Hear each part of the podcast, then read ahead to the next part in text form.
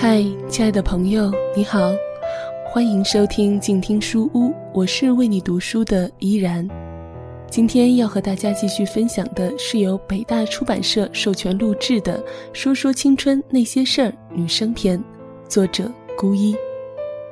今天呢，依然想要和大家分享这本书里面的一篇关于生活的文章，名字叫做《继父》。母亲把那个男人介绍给他认识的时候，他说了两句话。第一句是：“欢迎你成为我妈妈的男友。”第二句是：“但愿你能成功成为她的丈夫。”男子看着她。神情颇为古怪，后来他才知道，那时那男子并不是他妈妈的男朋友，倒是他的话提醒了那个男子，身边的这个女人还不错，值得他用心去呵护。男子开始对他妈妈展开了爱情攻势。女孩坐在我的面前，像是说着别人的事情，讲着讲着，她突然用手捂住嘴巴，掩住笑声。却没掩住盛开的眉梢，终于功亏一篑。女孩接着说：“她天天给我妈妈送菜，今天送半斤虾，明天送个鱼头，后天再送一把小菜。我妈竟然抵不住这样朴实的攻势，就这样沦陷了。”说到这儿，她又忍不住大笑了几分钟，才收住笑声。接着，她一脸严肃地问。你能不能想象，一个大男人每天早上比闹钟还准时，到点就来敲你们家的门，什么话也没有，递了一把菜就走了？我跟着他笑，显然他的情绪很不错。妈妈和那男子结婚的时候，当着所有宾客的面，他又说了两句话，第一句是“欢迎你成为我妈妈的丈夫”，第二句是“但你”。仍然不是我的爸爸。男子吃惊地看着他，很难堪，却还是很男人地拍了一下他的肩膀，说：“但是你是我的女儿。”男子说的掷地有声，但越是这样，越不能排除他作秀的嫌疑。女孩冷冷地看着他，一旁的妈妈怕他再说出什么大逆不道的话来，轻轻地叫了一声他的名字。毕竟是妈妈的婚礼。他没有舍得让妈妈更难堪，但那之后，原本每天送菜过来的男人，现在经常在他家围着围裙给他们做菜了。但他显然不是做菜高手，不是切的菜长短不齐，就是做菜时油花四溅，地上什么都有。菜的口味更是不要提了，不是咸就是苦。难吃不说，有次做饭，他还差点把厨房给弄着火了。那天他在房间看书，忽然听到一声尖叫，他跑出来，朝锅里正燃着熊熊烈火。男子看到他出来，第一句话竟是：“你先出去，这里不安全。”女孩没有接他的话头，跑过去盖上锅盖，关了煤气阀门。他娴熟地把他吓了一跳。男子问：“你怎么懂这么多？”女孩带着鄙夷的口气说：“因为我是没有爸爸的孩子呀。”这件事，男子在饭桌上讲过很多次，感叹他能干的同时，一再保证他一定会善待他们母女。而女孩不屑地说：“你先把菜做好了再说吧。”他不知道他说的话有没有起作用，但慢慢的他就发现男子做的菜越来越像样，越来越好吃了。妈妈私下告诉他，男子每天晚上睡在床上都在琢磨菜谱呢，想着如何把菜做得好吃一点。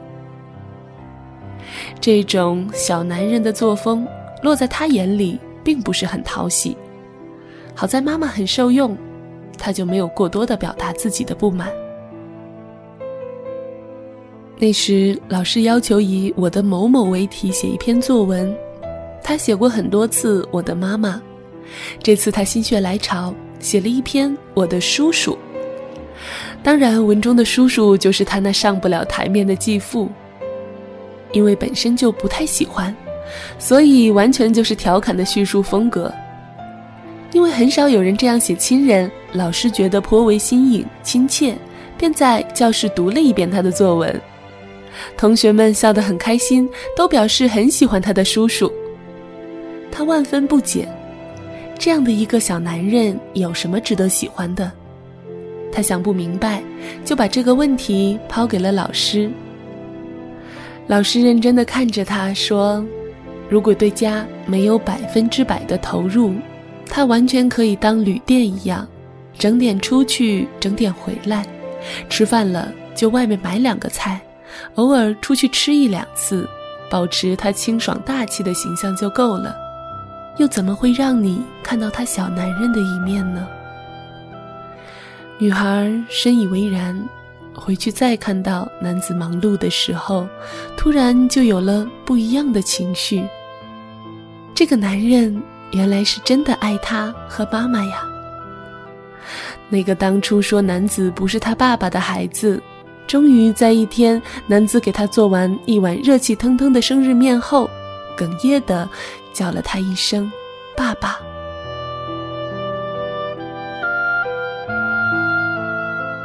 因为听多了白雪公主、灰姑娘之类的童话，我们对那个后来的亲人总有莫名的抵触感，带着刺来自我保护，最终让自己伤痕累累，生活的不太幸福。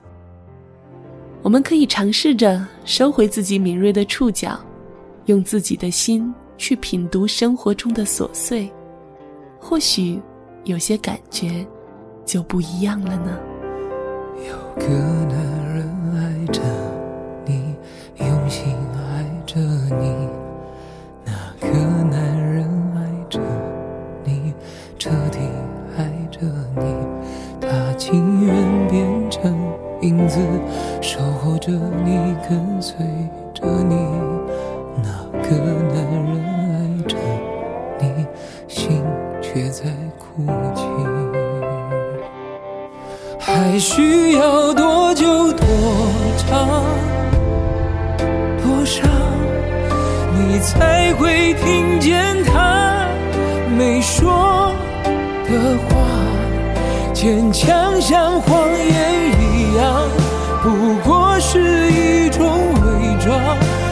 希望有个机会能被你爱上。哦，还需要多久？多渴望，你才会走向他，贴在他的身旁，微笑像谎言一样，是最起码的假装，眼泪只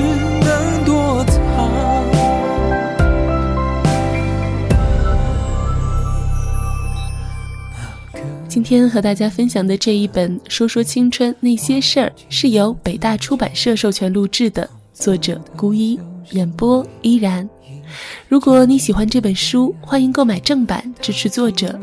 如果你喜欢依然的节目，欢迎在新浪微博关注 NJ 依然，或是加入我的公众微信 NJ 依然五二零。依然代表作者孤一，感谢您的收听，我们下期再会。不论要、多多伤，他还是爱着你，一如往常。就好像一个傻瓜对着那空气说话，他会不会有个机会能被你爱上？哦，还需要多久？多长，多渴望，想他，贴在他的身旁，微笑像谎言一样，是最起码的假装，眼泪只能躲藏。哦，那个男人就是我，你知道吗？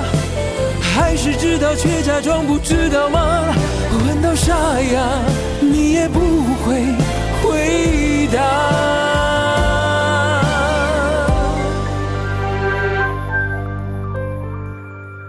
还需要多久多长多少，你才会听见我没说的话？坚强像谎言一样，是一种伪装。我只希望有个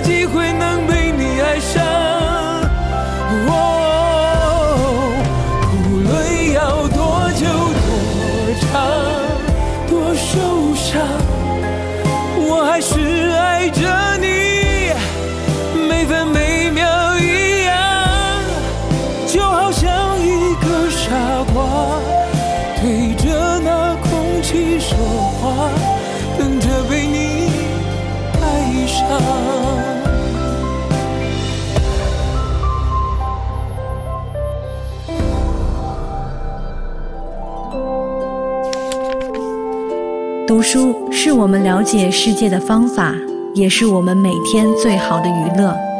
每读一本书都是一次修行。